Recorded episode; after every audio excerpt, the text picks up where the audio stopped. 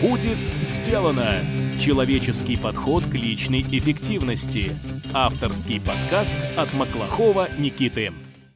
После того, как прослушаете выпуск, загляните на наш сайт willbedone.ru.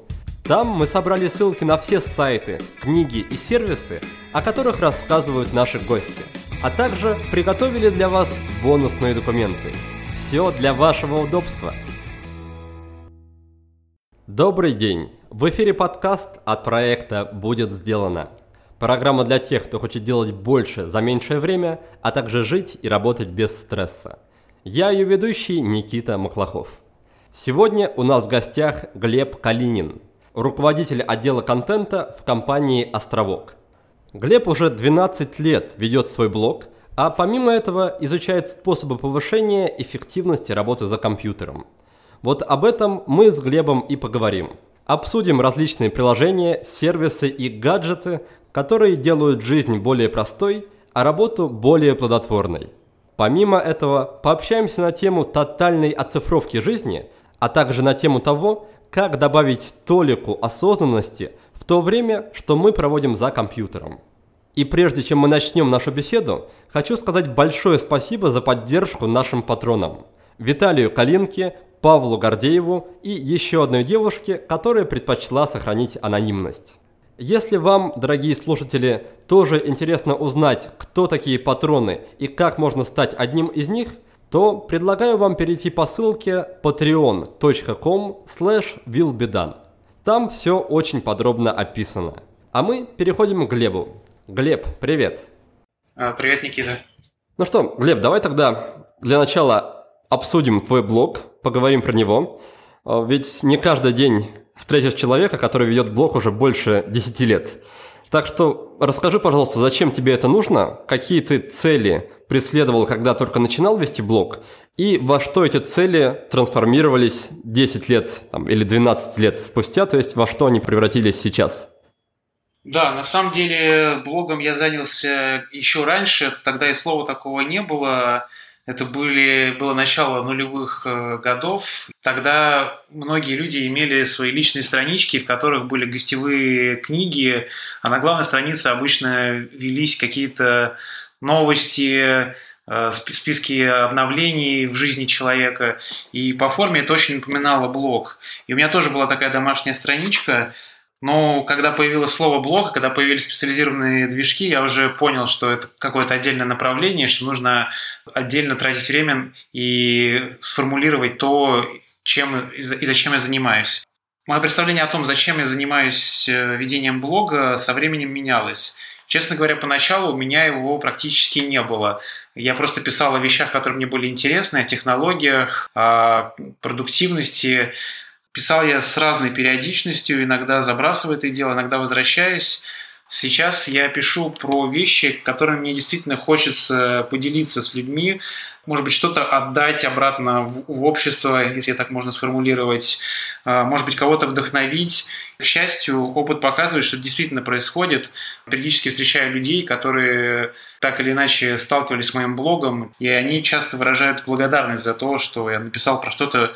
В общем, для меня сейчас блог – это способ вдохновлять людей, делиться чем-то полезным, что я сам нашел на бесконечных просторах человеческих знаний. В общем, блог – это способ отдавать.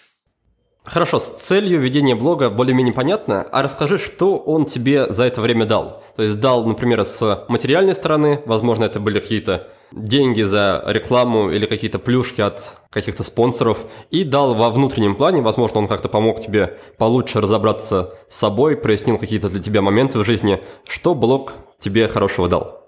А, ну, сразу скажу, что я очень давно для себя определился, что я не хочу зарабатывать на блоге в какой-то форме, которая не кажется мне органичной, естественной и полезной для тех людей, которые на нее попадают. Поэтому у меня был короткий период, когда я пытался зарабатывать на рекламе, но каких-то существенных денег не заработал, потому что я все-таки не топ-блогер, которого там сотни тысяч посещений. Поэтому я очень быстро отказался от рекламы. Честно скажу, что материальных благ он принес мне достаточно мало, кроме, пожалуй, что книг, которые мне присылали некоторые издатели. Но я и не стремлюсь э, к тому, чтобы получать какие-то непосредственные блага именно с блога. Я точно знаю, что он помогает мне репутационно. Люди, которые узнают про меня, хотят что-то выяснить, они попадают на блог, читают, видят, что я могу сформулировать достаточно длинный текст, что у меня есть какие-то свои независимые мысли, что я знаком э, с мыслями других людей.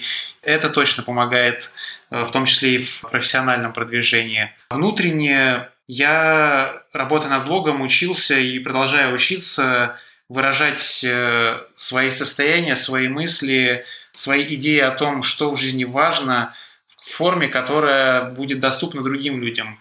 Тут, к сожалению, достаточно тяжело получить обратную связь, кроме как через комментарии, которыми э, люди не очень хорошо пользуются. А сейчас, э, сделав небольшой редизайн, я вовсе удалил комментарии но внутреннее ощущение, что я немножко прогрессирую в навыке выражения своих мыслей, выражения своих чаяний, эмоций.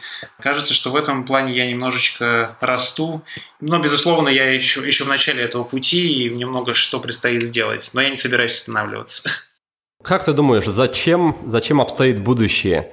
И что ты думаешь там по этому поводу? Будешь ли ты продолжать вести, допустим, текстовый блог, как делаешь это сейчас, или будешь переходить на какие-то более современные форматы, например, видеоблог, что-нибудь такое? Какие форматы, на твой взгляд, наиболее перспективные, и куда направить взор людям, которые бы хотели начать делать что-то подобное?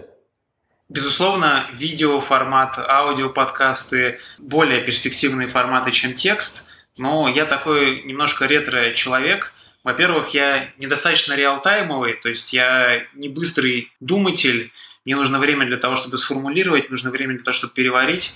Над текстами я обычно работаю сильно больше, чем э, один день.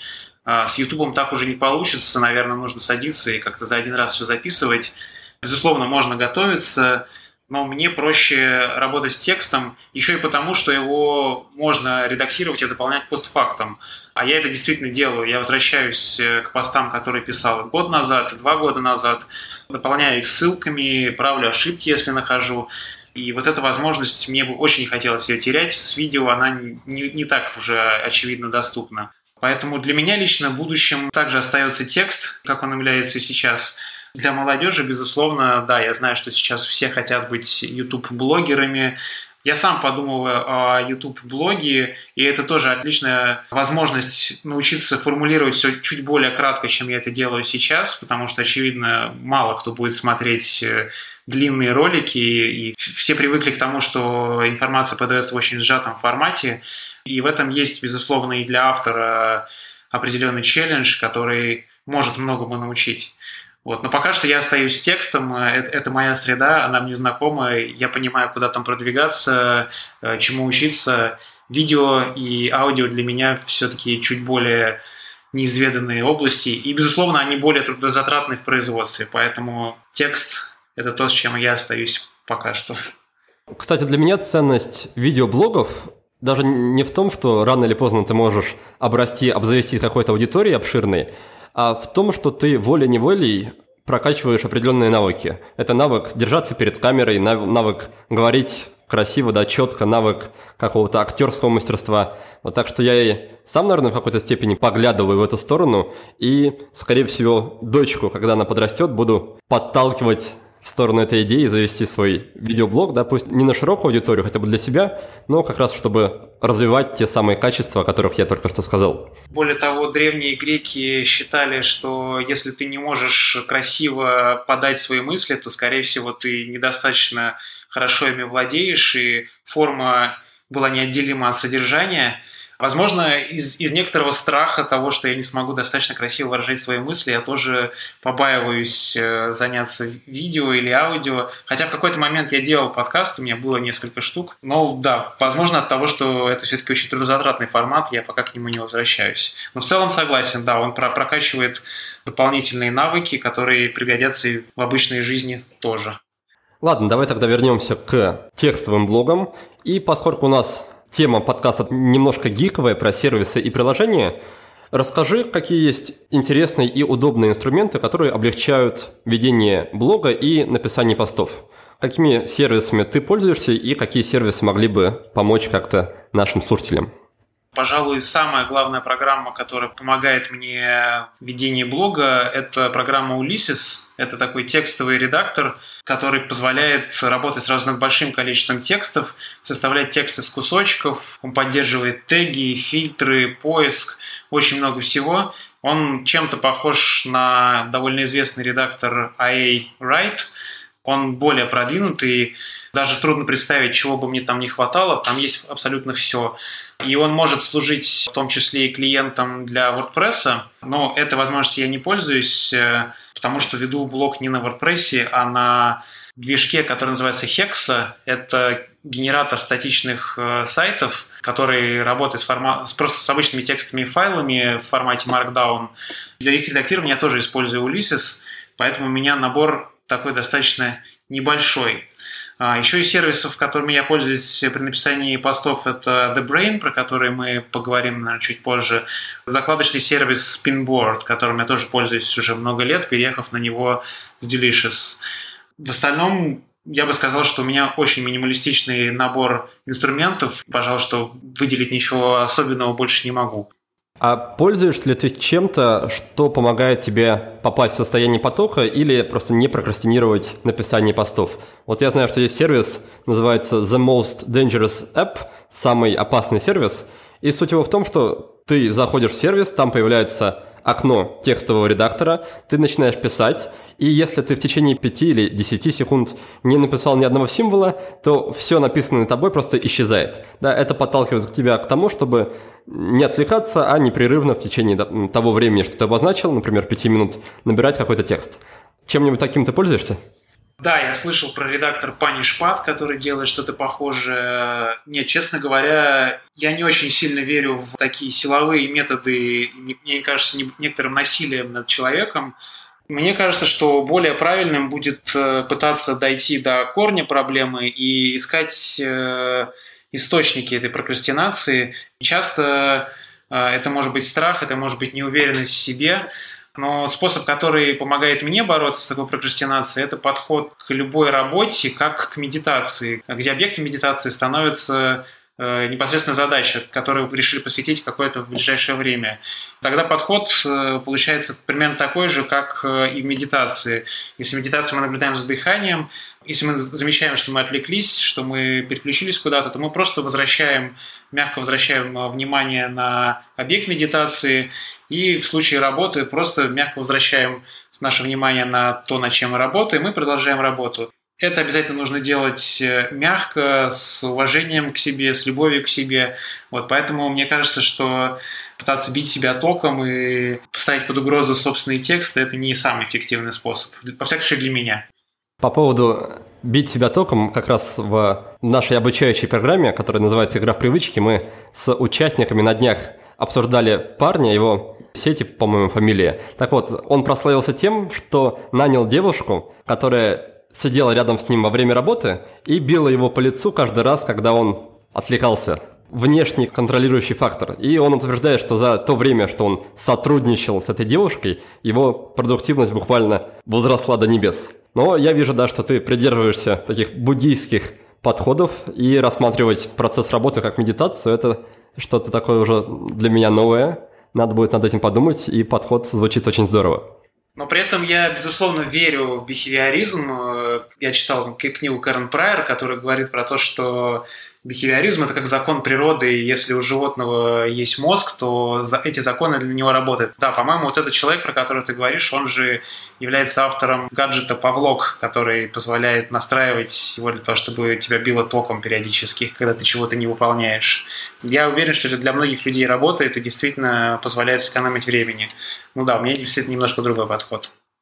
Да, все верно, он как раз и Павлок тоже изобрел дополню для слушателей, что устройство как фитнес-браслет, которое определяет по каким-то параметрам, что вы занимаетесь не тем, чем собирались заниматься, например, дольше положенного лежите в кровати, и это устройство бьет вас током просто, да. К мысли об изобретении этого устройства он как раз пришел после того, как посотрудничал с девушкой и начал думать о том, как этот подход можно масштабировать, чтобы помочь всем страждущим. Хорошо, давай тогда, прежде чем мы перейдем к следующей теме, пожалуйста, дай пару советов тем людям, кто бы хотел начать вести свой блог, с чего начать, как не забить на эту затею через неделю, какие первые шаги, самые стандартные, самые простые. В 2017 году, пожалуй, не стоит тратить много времени на освоение каких-то технических инструментов, установки WordPress на собственный сайт. Я бы предложил в первую очередь подумать максимально о контенте, о том, что уникального вы можете сказать миру. Это может быть либо ваш личный опыт, либо ваша агрегация, аккумуляция чего-то чужого опыта, какие-то выжимки из него. Вот это сейчас, мне кажется, очень востребовано внешнее переваривание опыта человечества для людей и доставка его в какой-то удобоваримой форме. Поэтому я бы предложил в первую очередь подумать э, о том, какой будет ваш уникальный угол, чего нового вы хотите сказать миру или что старого, но в новой форме вы хотите донести до мира. И это самое важное. Сервисы, инструменты, на мой взгляд, это вторично. Конечно, это тоже очень важно, потому что, честно сказать, из-за переезда на новый сервис я какое-то время очень неохотно занимался блогом, потому что мне просто чувствовалась ментальная боль от того, что мне сейчас предстоит работать с непривычным инструментом, но все же ты к чему угодно привыкаешь, и, слава богу, сейчас сервисы очень продвинутые, будь то Tumblr, будь то WordPress.com, будь то другие блог-площадки, э, они позволяют очень удобно и легко работать над контентом, Конечно, можно выделить еще и medium.com, но в целом э, технологии сейчас э, везде более-менее на хорошем уровне, и поэтому в первую очередь стоит думать про уникальный угол, про тему, которая будет отличаться от всего, что есть в остальном интернете. И я бы не стал думать про э, активный промоушен первое время, а максимально плотно поработал над стилем, над подачей, над информативностью, показывая блог э, друзьям и коллегам, может быть, какому-то узкому кругу, который может дать честный фидбэк, который вам нужен в максимально неотредактированной форме, что нравится и над чем вам дальше работать. Мне понравилась очень твоя мысль по поводу ценности переваривания контента, потому что, на мой взгляд, это будет, ценность этого будет возрастать, поскольку возрастает ежечасно объем той информации, которая появляется в мире, и поэтому, да, я согласен, что не обязательно выдавать какие-то гениальные идеи каждый день, очень даже можно добиться своих целей в плане блогинга, если вы просто умеете перерабатывать и пропускать через себя уже существующую информацию и на выходе выдавать что-то более понятное, более простое и более удобо усвояемое для других людей. И в этом плане мне хочется вспомнить одну из гостей а, нашего подкаста. Ее зовут Лариса Портфентьева. И Лариса написала книгу, называется «100 способов изменить жизнь». Надеюсь, это не будет звучать обидно для нее. А, мне показалось, что книга – это по большей части компиляция существующих методик по саморазвитию, то есть в основном там мысли других авторов. Но ей удалось это так хорошо собрать воедино, сделать из этого какое-то единое повествование, добавить что-то от себя, добавить свой юмор, добавить свой стиль повествования, что в итоге получилась одна очень насыщенная, очень легко читаемая книга, и, насколько я знаю, она великолепно продается, стала бестселлером. Поэтому, да, друзья, не обязательно выдавать какие-то гениальные мысли постоянно окружающую вселенную. Можно вполне заняться тем, чтобы структурировать и упрощать, как-то прояснять существующий материал. Дорогой мой слушатель, я очень благодарен тебе за то, что ты проводишь время в обществе меня и моих гостей. На подготовку каждого выпуска мы с командой тратим десятки часов. И ты можешь внести огромную лепту в развитие подкаста – выделив всего 2-3 минуты своего времени. Способов для этого существует множество. Оставь отзыв о подкасте на iTunes, расскажи про подкаст своим друзьям в социальных сетях или в реальной жизни, подпишись на нашу рассылку на сайте willbedone.ru, поддержи подкаст материально или просто напиши мне личное сообщение в соцсетях. Твоя поддержка – это топливо, на котором работает двигатель нашего подкаста. Спасибо, что вдохновляешь нас двигаться вперед. Глеб, давай тогда с тобой перейдем к обсуждению сервиса The Brain. Мы с тобой уже, ты его точнее уже упомянул. И по поводу этого сервиса могу сказать, что еще до знакомства и до беседы с тобой я на него пару раз натыкался, но оба раза так и не понял, как им пользоваться и чем он может быть полезен. И, насколько я знаю, ты сам его используешь больше года. Так что, пожалуйста, расскажи, в чем, в чем его суть и зачем вообще он может быть кому-то полезен. Да, The Brain – это программа для десктопа, у которой есть и веб-версия. А, она доступна на трех платформах – Mac, Windows и Linux.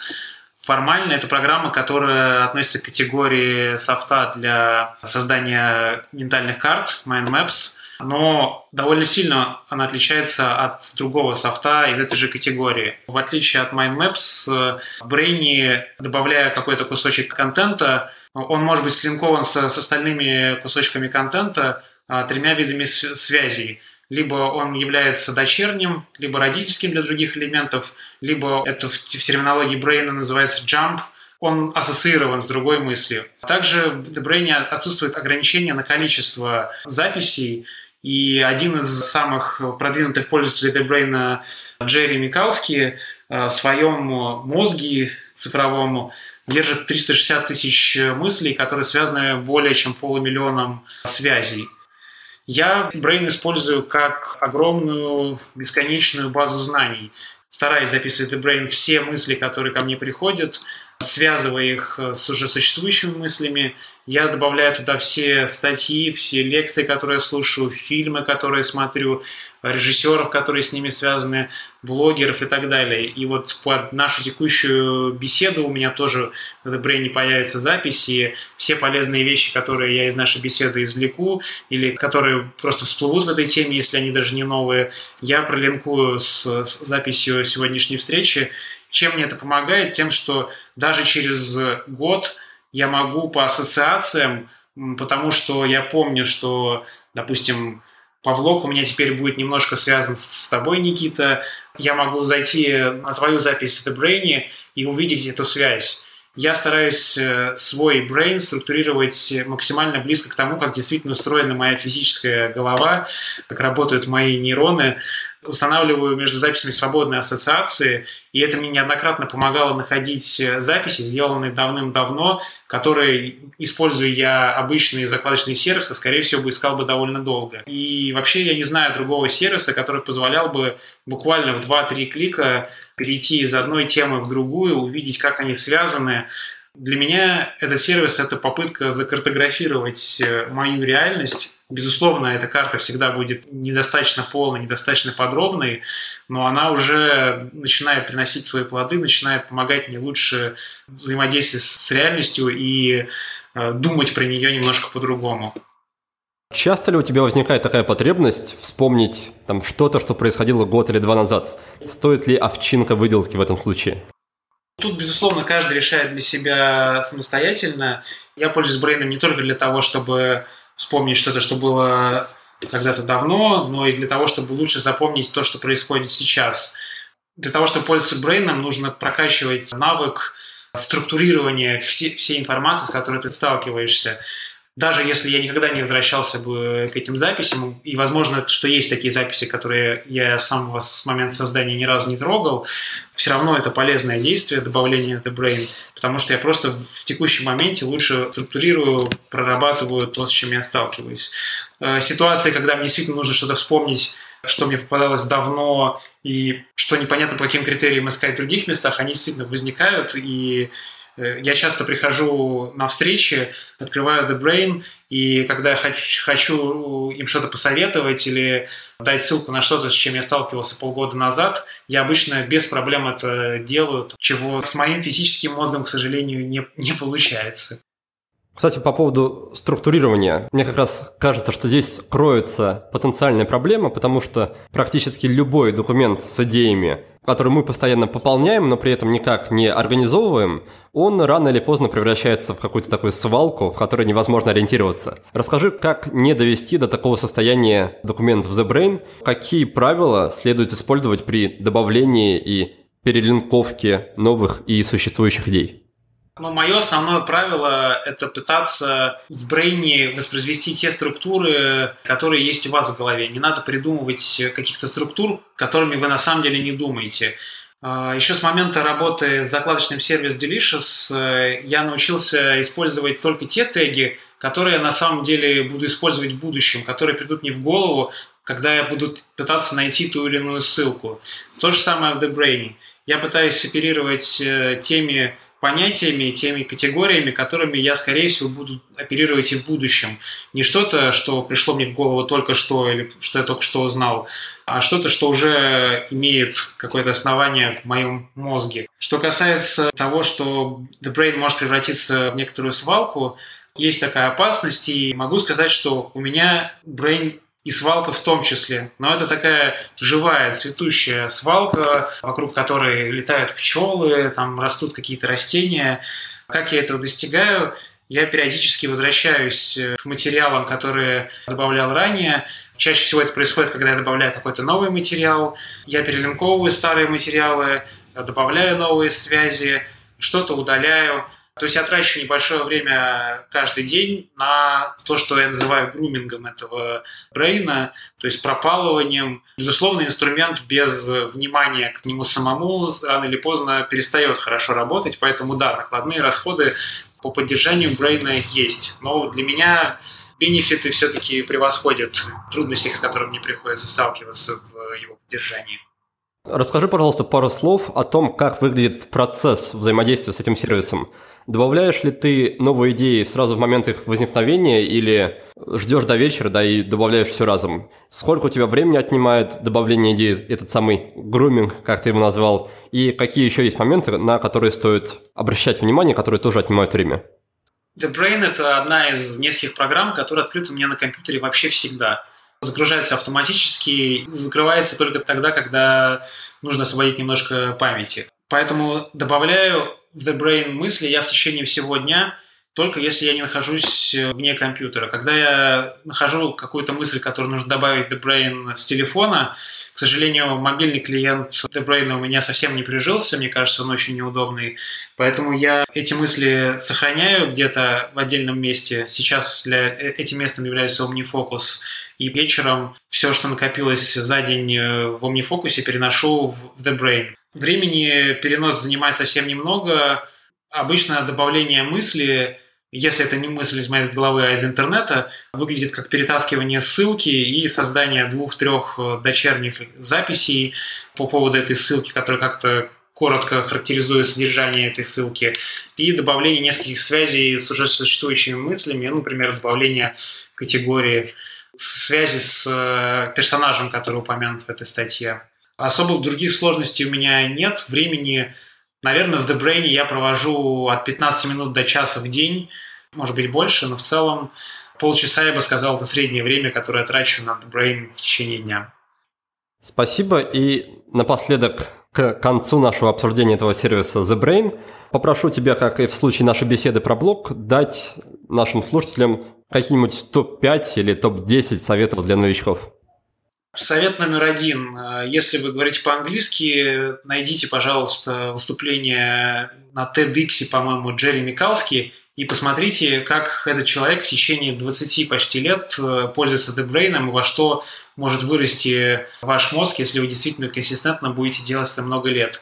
Кстати, мозг э, Джерри полностью доступен онлайн, его можно посмотреть из браузера, чтобы получить какое-то представление о том, что же это такое. Совет второй – начните с того, чтобы замапить свои текущие интересы. Накидайте несколько ссылок, создайте категории, попробуйте поддерживать этот мозг в актуальном состоянии в течение хотя бы пары недель. Если привычка укоренится, то прекрасно продолжайте им пользоваться. Я знаю, что далеко не все могут действительно начать и интегрировать его в свою жизнь, потому что сервис специфический, непривычный, и он еще и выглядит довольно необычно. Совет номер три, который я уже в некотором виде давал, а, не пытайтесь придумать какие-то категории, которыми вы на самом деле не мыслите. Пусть это будет понятно только вам, но пусть это будет система, которая работает. Еще один момент. Устанавливайте связи не такие, как вам кажется, что они должны быть э, в идеальном мире, а такие, которые понятны вам. Пример, который я привожу, например, в моей голове э, связаны Филипп Глаз и фарфор. Просто потому что так они связаны. И в моем брейне они точно так же будут связаны связью типа jump, для того, чтобы в случае чего я мог счастливым случайным образом натолкнуться э, на ту или иную мысль.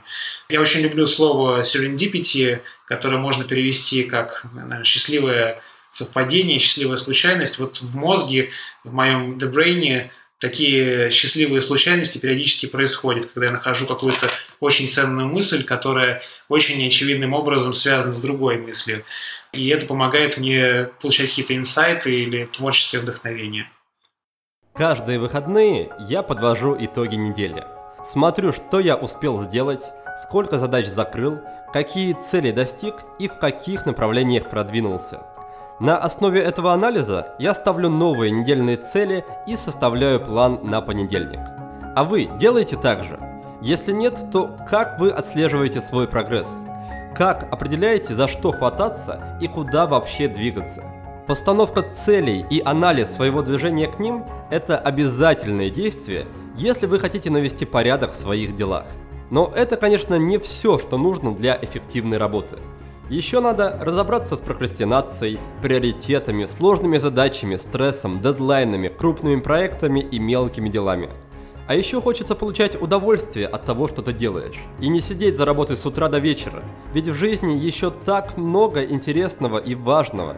Как со всем этим разобраться? Как стать хозяином положения и начать все успевать? Приходите в Академию эффективности от проекта «Будет сделано». Набор на новый поток уже открыт.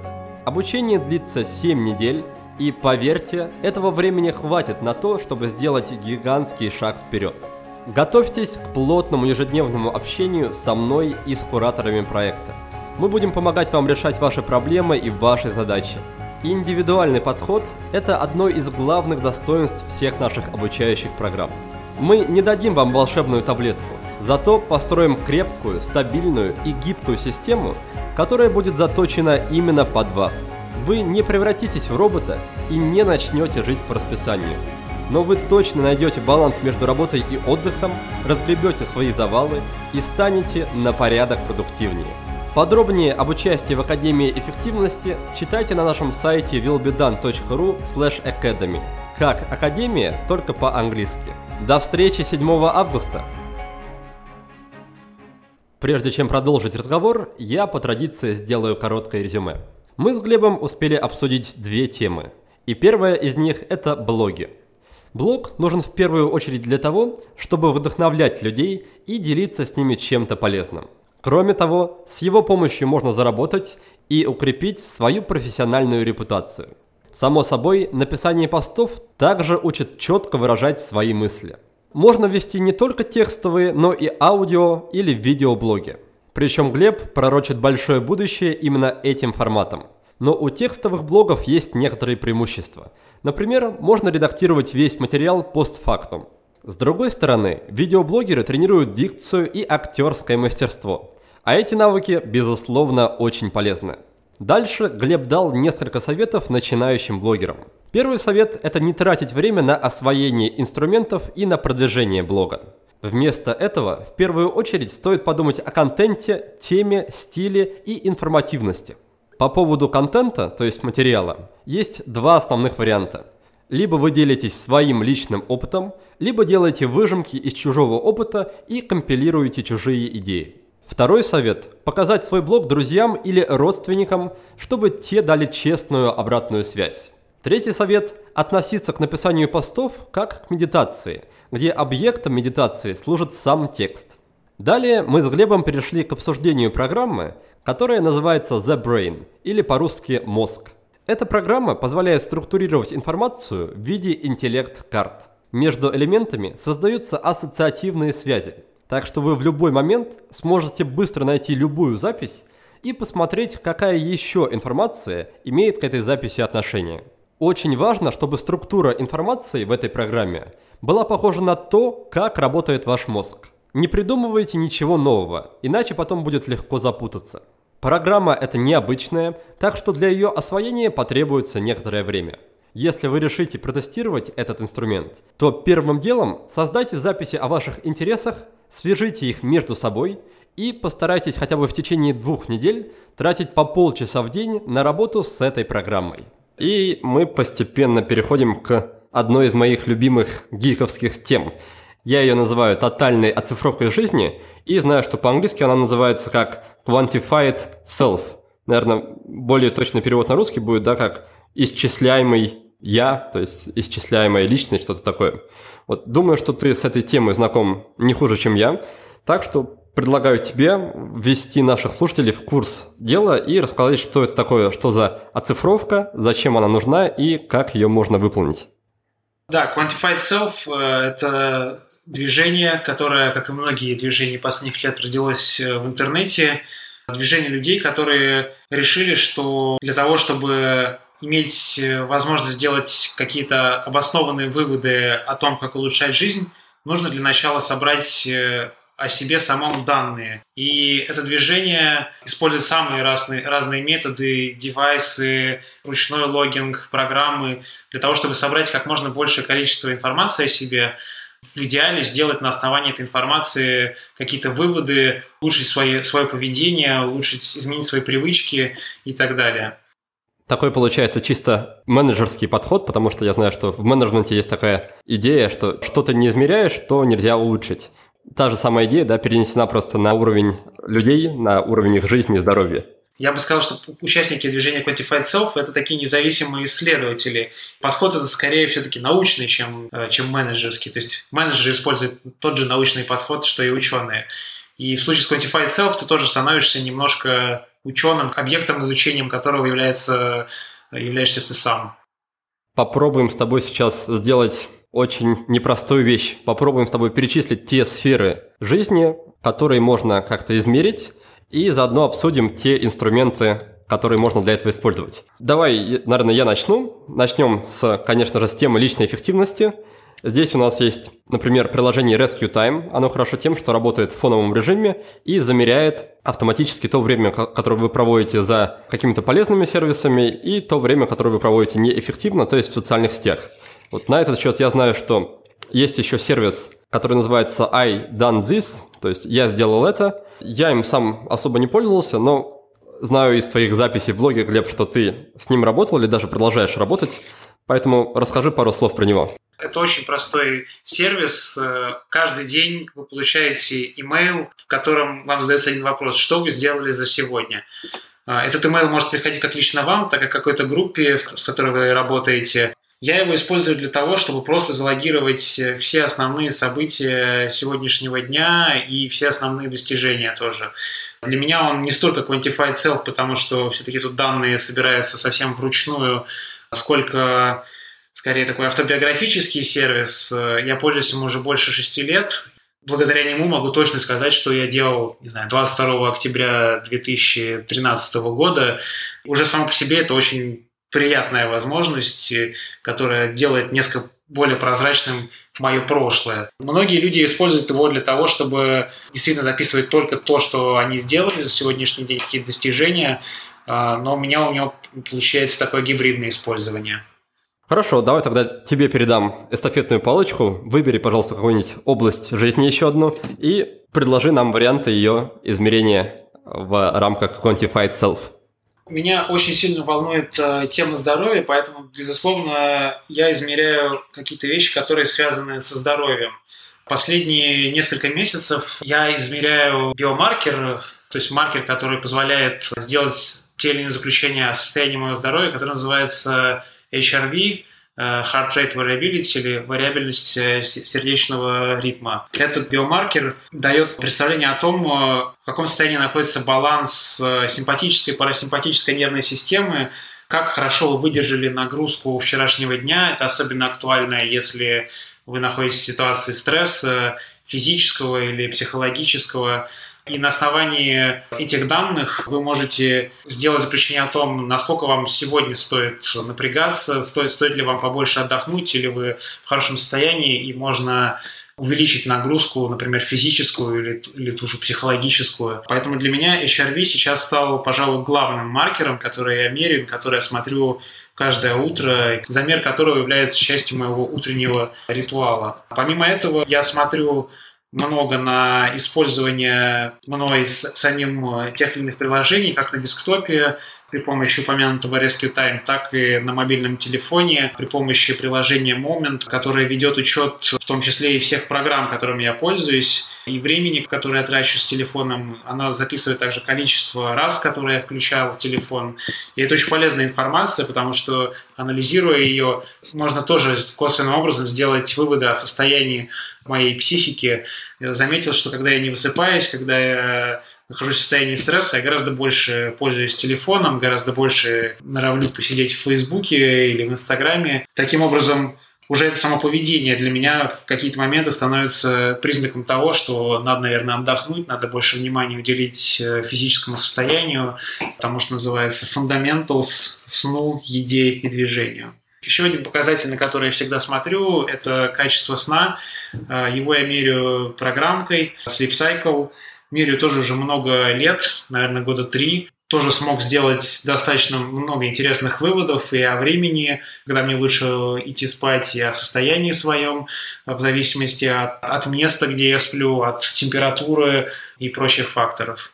В каких условиях сон для тебя идеален, в каких он наиболее оптимален и когда ты отдыхаешь лучше всего? У меня, к сожалению, не очень патриотичный вывод получился.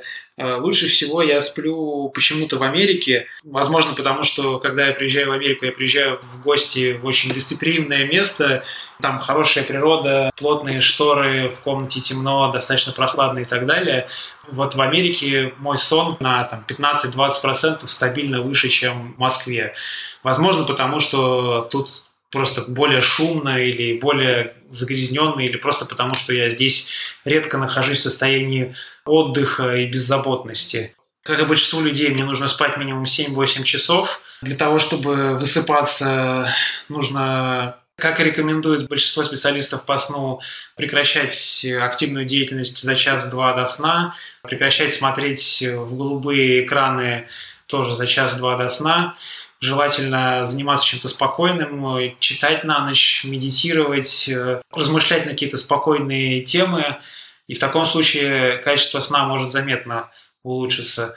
Достаточно хорошо себя зарекомендовал э, мелатонин, который я сапплементирую, пью периодически на ночь для того, чтобы укреплять свой сон. По моим замерам на 10-15% качество сна при мелатонине улучшается. Вот, пожалуй, из таких наблюдений, наверное, все. Так и запишем, что если хотите выспаться, то летите в Америку, да? Ну, либо на место, в котором вам действительно спокойно и, удобно спать. Уточни, пожалуйста, ты чуть раньше упомянул о том, что измеряешь вариабельность сердечного ритма. С помощью чего ты это делаешь? Я использую программу Elite HRV. Мне нравится, что в Elite HRV тебе сразу же дают не только сырые данные, но и некий вывод о том, что с этими сырыми данными делать. Хотя на сырые данные я тоже сейчас начал смотреть. Это оказалось не так просто, но это очень интересная задача. Я вот как раз сейчас начал изучать э, язык R, который позволяет строить всевозможные графики.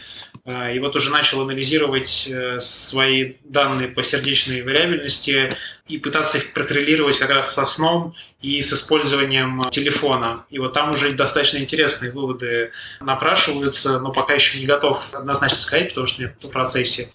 А там отдельный гаджет э, какой-то используется для измерения или это с помощью камеры делается? Для того, чтобы получить точные замеры по HRV, нужен все-таки отдельный гаджет. В моем случае это нагрудный измеритель э, пульса, пульсометр. Самый простой, Wahoo Ticker, стоит, по-моему, в России от 3000 рублей и дает достаточную точность. К сожалению, HRV э, нельзя мерить большинством устройств, которые носятся на руке, например, Apple Watch.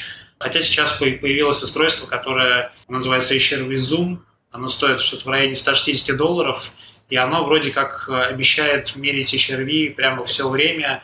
И это именно на наручное устройство, которое в том числе можно носить, носить и на запястье, и там, лежит лечу, например. Я э, добавлю от тебя, у нас была в гостях еще одна девушка, которую зовут Евгения Смородникова, и она как раз развивает приложение под названием Veltory, суть которого как раз заключается в том, чтобы измерить вариабельность сердечного ритма у человека. Само приложение анализирует, то есть не выдает какие-то сырые числа, и на основе этих данных они выдают два показателя – уровень стресса и уровень энергии. И у них есть возможность делать замеры с помощью камеры телефона. Ты подносишь палец к камере, они включают вспышку, и за счет такого приближения они каким-то образом производят замер. Я заметил, что данные прыгают раз от раза, поэтому рекомендуется все-таки использовать отдельное устройство. В твоем случае это пульсометр. В случае Велтери у них есть какая-то фирменная штука, которая в виде клипсы прикрепляется на ухо. Наверное, в этом случае данные будут уже более точные. Поэтому я тоже собираюсь приобрести какой-нибудь отдельный девайс, потому что, насколько я успел узнать, вариабельность сердечного ритма – это такой супер важный и комплексный показатель, э, гораздо важнее, чем отдельно знать пульс, отдельно знать что-то еще. То есть по одной вариабельности можно уже судить о состоянии организма.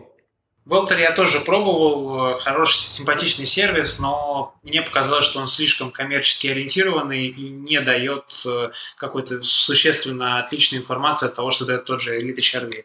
Хотя в Elite HRV подход кажется немного более гиковский, и там нужно немножко повникать на то, что значат те или иные цифры, что мне, собственно, и нравится.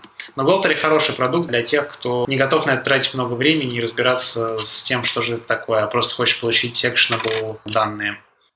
Отлично, давай тогда пройдемся по некоторым другим еще областям. Кратко перечислю пару-тройку от себя. Значит, по поводу шагов, я думаю, всем уже известно, как можно измерять количество шагов, которые пройдены за день. Для этого есть или куча фитнес-трекеров, или приложение самое оптимальное, насколько я знаю, для многих, это приложение под названием Moves. И что самое забавное, я помню, читал исследование, что датчик в айфоне, который как раз использует эти приложения, он оказывается точнее, чем данные датчики у фитнес-браслетов. Поэтому, как это ни странно, да, iPhone в своей базовой комплектации справляется с измерением шагов лучше, чем те устройства, которые вроде как для этого предназначены. Да, вот про Moves я хотел прокомментировать. Я не упомянул эту программу, потому что, к сожалению, она перестала работать. Во всяком случае, у меня она вылетает на запуске.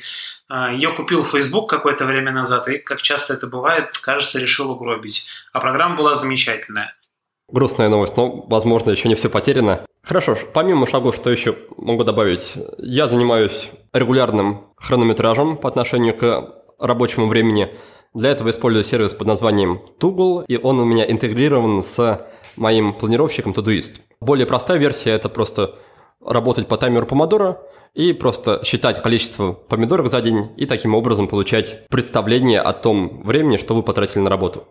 Дальше есть еще вариант приобрести умные весы. Как только вы встаете на такие весы, они сразу отправляют данные в приложение, и вы там можете видеть какие-то графики полезные и также делать какие-то выводы. Можно еще заняться измерением количества воды, объема воды, который вы пьете в течение дня, и для этого есть отличное приложение под названием Water Minder App. Еще что могу вспомнить. Наткнулся у тебя также в блоге, что ты измеряешь уровень сахара. Расскажи, продолжаешь ли ты это еще делать и какие интересные открытия это для тебя принесло? Да, я измеряю уровень сахара. Периодически это делаю несколько раз в день. Иногда я делаю паузы, просто для того, чтобы понять, какое мое состояние сейчас. Для чего я это начал делать изначально? Есть э, такой автор Роб Волф. Он был совладельцем одного из первых кроссфит-клубов Америки, и он э, активный участник так называемого палео-движения. У него есть э, довольно интересный эксперимент, который можно сделать для того, чтобы понять, какая еда тебе больше подходит. Для начала вы приобретаете глюкометр, самый обычный, предназначенный для людей с диабетом, там, следящих за своим уровнем сахара в крови. На следующий день встаете и едите 50 грамм какого-либо углевода. После этого через час и два часа вы делаете замеры и смотрите, какой уровень сахара в крови. Если через два часа уровень не вернулся в нормы, которые приняты для здорового человека, а находятся в преддиабетической или диабетической зоне, то, скорее всего, вам этот углевод не подходит, и нужно либо э, от него отказаться совсем, либо экспериментировать с количеством. Если вы находите такой углевод, который вызывает у вас такую сильную реакцию, на следующий день вы можете повторить эксперимент, э, съев в два раза меньше этого углевода, я провел такие эксперименты и узнал, что углеводы вроде выпечки мне совершенно противопоказаны, потому что сахар остается повышенным очень долго, да и самочувствие, на самом деле, если внимательно присмотреться, не улучшается от такой еды. После того, как я провел несколько тестов, я скорректировал немного свою диету. А сейчас я замеряю сахар периодически с утра и вечером, чтобы посмотреть, э, как связаны те или иные факторы с уровнем сахара. Я, например, с удивлением обнаружил, что сахар далеко не только на еду реагирует, а в том числе и на физиологический или психологический стресс. Интересно. Хорошо, давай тогда напоследок этого блока обсудим еще один тезис, что накопление данных без их дальнейшего какого-то объединения и анализа это, по сути, бесполезное занятие. То есть, если мы никак не анализируем все эти замеры, которые производим, то толку от этих замеров нет. В связи с этим тезисом расскажи, что ты делаешь с полученными данными, каким образом их соединяешь в какую-то одну систему и как дальше анализируешь. Да, я совершенно согласен с этим тезисом, и в какой-то момент э, я тоже накопил много данных, которые, которыми непонятно, что было делать, и понял, что это бесполезное занятие, поэтому решил все-таки начать их анализировать, и вот, как я уже вкратце упомянул, сейчас я изучаю R, язык специально создан для того, чтобы строить всевозможные визуализации, а также манипулировать данными. К сожалению, для того, чтобы сейчас проанализировать и сделать какие-то выводы из ваших данных, все еще нужно уметь немножко программировать или как минимум хорошо работать с Excel, потому что приходится экспортировать э, данные из разных приложений, как-то их совмещать, чистить и так далее. Я экспортирую данные из SleepCycle, из Momento, Rescue Time и других программ и пытаюсь их совмещать как раз-таки в варе, для этого приходится много работать э, с CSV-файлами, приводя их там в одинаковые форматы, э, импортируя var. Я строю просто графики, где накладываю те или иные данные друг на друга и пытаюсь найти корреляции. Корреляции, конечно, не значит, э, что там есть какая-то причинность, но они тоже достаточно интересные. Какие-то выводы я уже упомянул, например, про то, что использование телефона в плохом физическом состоянии у меня всегда увеличивается. И поэтому я смог для себя сделать э, действенный вывод, что если я много берусь за телефон в этот день, значит, со мной физически что-то не так, и мне нужно посмотреть на какие-то фундаментальные вещи, типа еды, сна, движения, и, может быть, что-то скорректировать в своей жизни. К сожалению, анализ данных сейчас все еще непростая штука, хотя это, конечно, уже проще, чем, не знаю, 10 лет назад.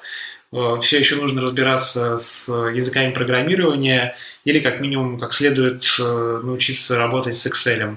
Мне кажется, что возможно делать выводы, которые позволят вам быть более эффективными, более осознанными. Это уже очень большая вещь, и стоит на это тратить время. Я тоже поделюсь немножко идеями. Что я в этой части нашел для себя? Есть, во-первых, приложение, даже такая платформа под названием Гироскоп, Задача этого гироскопа объединить как раз в одном интерфейсе на, на одной панельке данные из различных источников, как раз из Rescue Time о времени работы, из, например, Moves о количестве пройденных шагов. Плюс этой платформы в том, что там очень крутой дизайн, прям очень приятно смотреть на все эти графики, все эти цифры. Минус в том, что, по сути, приложение это просто объединение данных, но никакого анализа оно в автоматическом режиме не делает. То есть никаких дополнительных выводов на основе этих графиков оно вам, скорее всего, не поможет сделать. Дальше, что можно еще упомянуть? Есть приложение Pillow для мобильника, переводится как подушка. Нам ее рекомендовала Катерина Ленгольд в нашей беседе с ней. Pillow – это приложение для трекинга и анализа сна, и оно как раз тоже позволяет подгрузить данные с других устройств, например, количество пройденных шагов или количество выпитой воды, и оно уже само сопоставляет эти данные с качеством вашего сна и помогает вам сделать вывод о том, как количество выпитой воды или количество пройденных шагов влияет на качество вашего сна. И напоследок, третий пункт, я думаю, что стоит еще раз упомянуть приложение Veltary. Оно тоже позволяет подключить самые разные и гаджеты, и самые разные данные туда загрузить, и тоже пытается вычленить, как те или иные события в вашей жизни влияют на вариабельность сердечного ритма. Там же в платной версии приложения можно пообщаться с консультантом в чате, который поможет вам интерпретировать эти данные и даст советы по поводу того, как изменить ситуацию к лучшему и привести вариабельность сердечного ритма в норму. А мы продолжаем разыгрывать самые разные, но неизменно полезные книги в рамках нашего мини-конкурса «Книга за отзыв». Напомню правила. В розыгрыше автоматически принимает участие каждый слушатель, который в течение недели с момента публикации свежего выпуска напишет пост о нашем подкасте ВКонтакте, Фейсбуке или в Инстаграме с ссылкой на наш сайт willbedan.ru и не забудет прикрепить к этому посту хэштег willbedan или хэштег «будет сделано». И сегодня я в первую очередь хочу обратить ваше внимание на личность автора, книгу которого мы разыграем. Его зовут Лео Бабаута, и он в какой-то степени коллега нашего сегодняшнего гостя. Лео ведет блог о личной эффективности под названием Zen Habits, который входит в число самых посещаемых блогов планеты. Лео тоже верит в силу маленьких шагов и практикует минимализм. Так что можно сказать, что он с нами на одной волне. Итак, мы разыгрываем книгу Лео Бабауты с очень красноречивым названием «Как перестать откладывать жизнь на потом». Книгу нам предоставили наши друзья из издательства «Альпина», за что им отдельное спасибо. Эта книга отправится девушке, которую зовут Юлия Бандура и которая написала пост о нашем подкасте на своей странице в Инстаграме. Юлия увлекается скорочтением и поставила себе целью прочитать минимум 52 книги за год. Так что, надеюсь, мы тоже внесем посильный вклад в реализацию этой цели. Юлия, поздравляю тебя с победой! Пожалуйста, не забудь прислать нам свой почтовый адрес личным сообщением в соцсетях или письмом на почту info собака Я же тем временем возвращаюсь к Глебу.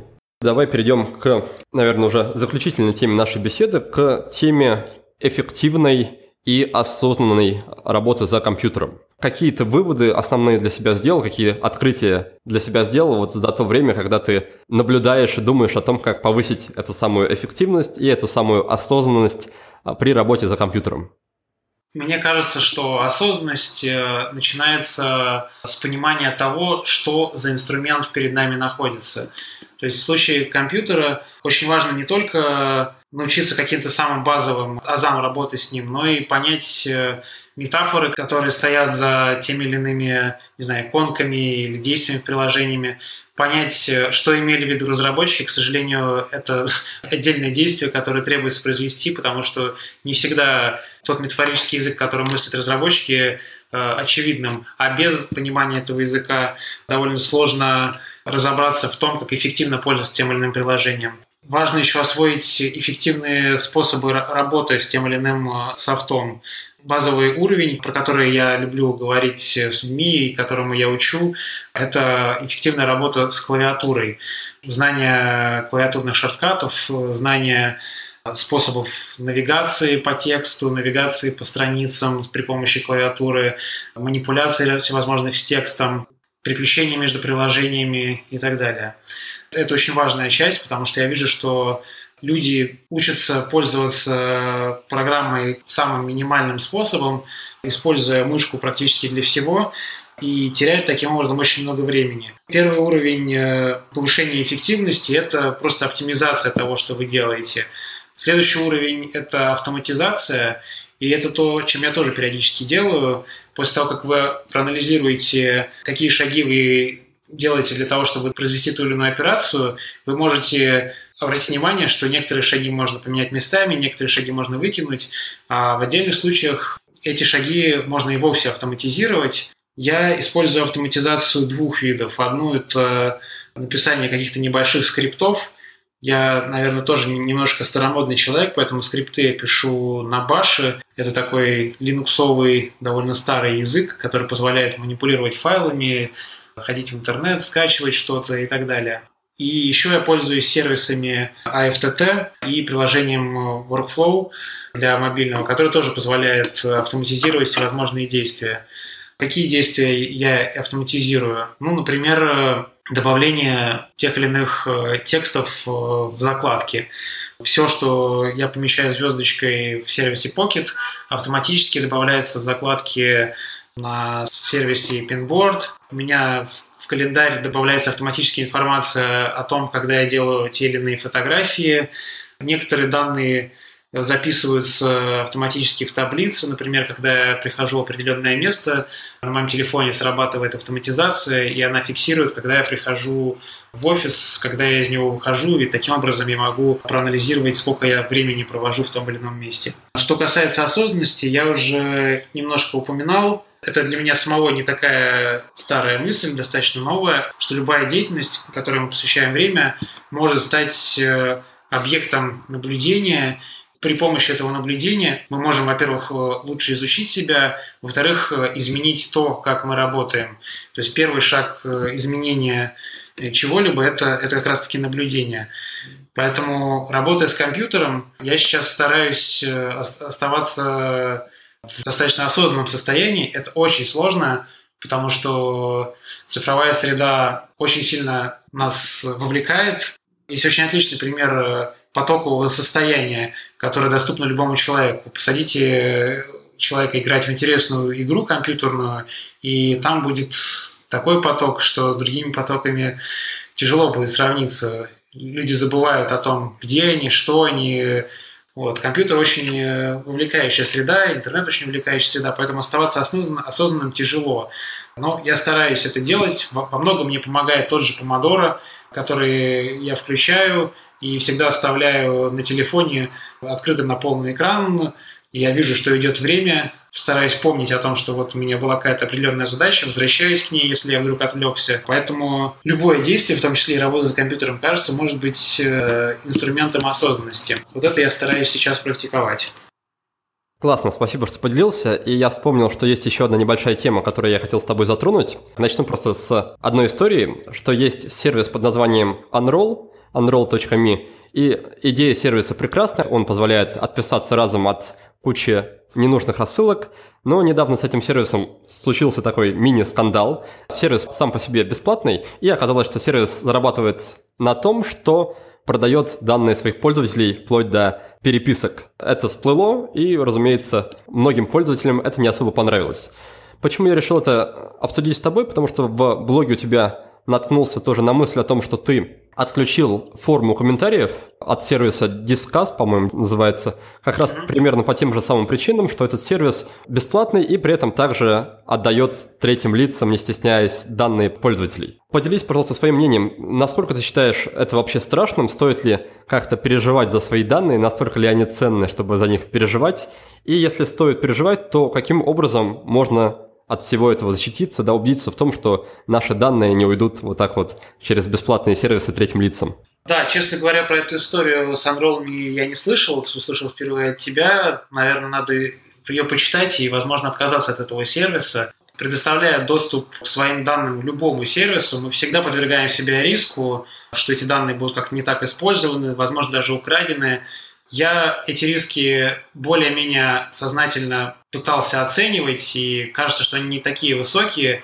Через AdRoll.me, скорее всего, все-таки не получится совсем украсть мой identity, украсть, украсть мои аккаунты в социальных сетях, украсть мой email. А, но, безусловно, давая доступ к почтовому ящику, мы предоставляем сервису очень много информации о себе, если мы активно пользуемся ящиком. Что я могу посоветовать? Наверное, стоит действительно отказаться от этого сервиса, тем более, что, в принципе, все, что он делает, можно сделать гораздо более простым способом. Есть отличный хак, который позволяет структурировать вашу почту примерно так же, как это делает Unroll.me. Вы просто делаете фильтр, который ищет все письма со словами unsubscribe, подписаться, отписка и так далее, и сразу же складываете эти письма в какую-то отдельную папочку. Пожалуй, что в ближайшее время я на такую систему перейду, от, от Unroll.me откажусь, раз уж они такие некрасивые ребята. Кстати, возможно, один из вариантов решения проблемы – просто перестать пользоваться бесплатными сервисами в принципе. А на этот счет любопытная цитата, с которой я столкнулся как раз, когда читал про вот эту историю с Unroll.me. А, она звучала так, что если вы не понимаете, что является продуктом компании, то есть за счет чего она зарабатывает деньги, то, скорее всего, продукт компании – это вы и ваши данные. Да, безусловно. это очень правдивая цитата. Ну что, друзья, у нас осталось совсем немного времени для заключительной рубрики «5 в одном». Но сначала давайте подведем итоги беседы. Во второй части мы с Глебом обсудили тотальную оцифровку жизни. Суть в том, что вы собираете всевозможные данные с гаджетов и программ, Анализируйте эти данные и делайте выводы о том, что и как можно улучшить в своей жизни. Мы перечислили основные сферы жизни и обсудили, каким образом и что именно можно измерять. Например, в области личной эффективности можно отслеживать время, проведенное за компьютером или в телефоне. В области здоровья можно измерять вариабельность сердечного ритма, качество сна, уровень сахара в крови, количество пройденных шагов, вес и объем выпитой воды. Но сами по себе замеры без дальнейшего анализа бесполезны. Поэтому дальше есть два варианта. Либо вы используете программы, которые выдают на основе ваших данных рекомендации, либо сами изучаете свои данные, строите график и сами же делаете выводы. Напоследок мы с Глебом поговорили о том, как эффективно и осознанно работать за компьютером. Прежде всего, нужно наблюдать за собой и своими действиями, чтобы понять, как мы пользуемся компьютером в принципе. Второй этап – это оптимизация действий. Например, Глеб советует освоить приемы эффективной работы на клавиатуре и таким образом экономить время. Третий этап – это автоматизация. Пишите скрипты сами или воспользуйтесь специальными программами – Например, вы можете сделать так, чтобы телефон следил за вашим местоположением и автоматически подсчитывал время, в течение которого вы находитесь дома или в офисе. Ладно, давай тогда с тобой переходить плавно к нашей традиционной рубрике. Рубрика называется «5 в одном», и в этой рубрике я задаю сразу 5 вопросов гостям. Первый вопрос касается книги. Пожалуйста, посоветуй одну книгу, которая на тебя произвела сильное впечатление – это книга Райана Холлида «The Daily Stoic», э, «Ежедневный стоик». По сути, набор цитат э, небольших из различных философов-стоиков. Философия стоиков мне сейчас кажется одной из самых э, интересных и применимых в повседневной жизни. Пытаюсь практиковать то, о чем говорили стоические философы. В наши дни это, кажется, очень практически полезная философия, поэтому всем рекомендую почитать э, Райана Холлида. Не знаю, есть ли он на русском языке, хотя другие его книги точно переведены, по-моему, это нет. Спасибо. Дальше у нас на очереди привычка, которая есть в твоей жизни и которую ты считаешь очень-очень полезной. Целый ряд утренних привычек. Полезное в них, помимо того, что они сами по себе есть, это еще то, что к ним я в любой момент могу наращивать другие привычки. Э, сейчас с утра я делаю три вещи – пишу Five Minutes Journal, это журнал, где ты пишешь, э, за что ты благодарен, э, замеряю черви и принимаю холодный душ. Я знаю, что если нужно, то в любой момент к этой цепочке я могу добавить еще какую-нибудь одну полезную привычку. Например, сейчас пытаюсь реабилитировать медитацию, и уже гораздо проще это сделать, если у тебя есть какие-то три другие привычки. Дальше у нас на очереди идет сервис, приложение, программа. По сути, то, что мы обсуждали с тобой целый час. Возможно, ты выделишь что-то из этого одно. Я большой адвокат э, Brain, поэтому всем рекомендую посмотреть э, на выступление Джерри Микалски и попробовать э, пользоваться Brain. Мне кажется, это сервис, который, возможно, подойдет не всем, но у некоторых людей он изменит их жизнь. Дальше на очереди вопрос. Какой, на твой взгляд, вопрос полезно задавать себе на регулярной основе, если мы хотим прийти к чему-то большему, чем есть сейчас в нашей жизни? А, вопрос, который я сейчас себе часто задаю, та вещь, которую я пытаюсь изменить и которая меня волнует, находится ли она под моим контролем или она зависит от других вещей, от каких-то внешних факторов. И я стараюсь по поводу этих внешних факторов не переживать, не волноваться, а принимать их. И последний, пятый пункт, он касается фильма. Я думаю, здесь все понятно. Какой фильм ты бы мог порекомендовать? Пожалуй, порекомендую фильм, который посмотрел только вчера. Фильм называется «Мистер Гага» про э, израильского хореографа Ахада, который создал стиль Гага, такой язык движения, та телесная практика, которой я консистентно более-менее занимаюсь уже полгода. Мы совсем про это не поговорили, но вот хочется еще упомянуть и Гагу. Гага – это просто гениальное изобретение, которое позволяет лучше понять свое тело, научиться э, с ним более качественно взаимодействовать. Э, фильм «Мистер Гага» рассказывает историю э, изобретателя этого языка движения и немножко показывает, что же происходит на уроках Гаги. Повторю, что у нас получилось в рамках рубрики «5 в одном». Книга – это книга Райана Холлидея «Ежедневный стоик». Привычка – это привычка практиковать утренние ритуалы. Сервис – это сервис The Brain. Вопрос получился такой, находятся ли те задачи и те проблемы, которые мы пытаемся решить в нашей ответственности и в нашей зоне влияния. И фильм – это фильм «Мистер Гага». Ну что ж, Глеб, спасибо тебе большое за беседу, за интересный разговор. И напоследок хочу тебе выделить 15-20 секунд на то, чтобы ты себя немножко порекламировал и рассказал слушателям, чем ты можешь быть им полезен и где они тебя могут найти. Найти меня можно в Твиттере, мой сайт glebkalinin.ru. Я человек старомодный, и сайт это все-таки основное место, где я что-то пишу, хотя периодически пишу и в социальных сетях. Чем я могу быть полезен? Сейчас я активно развиваю направление э, осознанной работы с компьютером и продуктивной работы с компьютером, и периодически провожу воркшопы по эффективной работе с маками. Поэтому, если э, задачи есть у вас, то могу помочь вам их решить. Также все, что связано с The Brain, пожалуйста, задавайте вопросы. После недавней публикации моей статьи мне периодически начали приходить люди в Твиттер и задавать вопросы. Я на них с удовольствием отвечаю. Буду рад быть полезным. Отлично, а мы на этом будем тогда прощаться. Спасибо всем, кто был сегодня с нами. Успехов и до новых встреч. А впереди нас с вами, если все сложится удачно, ждут разговоры с 14-м чемпионом мира по шахматам Владимиром Крамником, социальным технологом, основателем Таллинской школы менеджеров и автором замечательных книг Владимиром Тарасовым, с врачом-эндокринологом Ильей Магерия, с автором метода саморегуляции под названием «Ключ» Хасаем Алиевым – с бизнесменом и создателем бренда «Экспедиция» Александром Кравцовым и с множеством других удивительных и уникальных личностей из самых разных сфер. В общем, я очень надеюсь, дорогие друзья, что вам будет интересно и полезно. Я же прощаюсь с вами до следующей субботы. Успехов! Вы прослушали очередной выпуск подкаста от проекта «Будет сделано» чтобы вы могли извлечь из него еще больше пользы, я оформил для вас специальные бонусные документы. В них в очень удобном и красивом виде собраны все самые главные идеи и рекомендации от наших гостей по каждому выпуску. Напишите пару приятных слов на странице подкаста в iTunes или опубликуйте ссылку на подкаст на своей странице в любой из социальных сетей, а после этого напишите мне в личные сообщения или на почту и я буду рад отправить вам эти бонусные документы. Также не стесняйтесь присылать мне обратную связь, вопросы, идеи и комментарии. А я, в свою очередь, приложу все усилия к тому, чтобы каждый выпуск был интереснее и насыщеннее предыдущего. Оставайтесь с нами, и все самое важное в жизни будет сделано.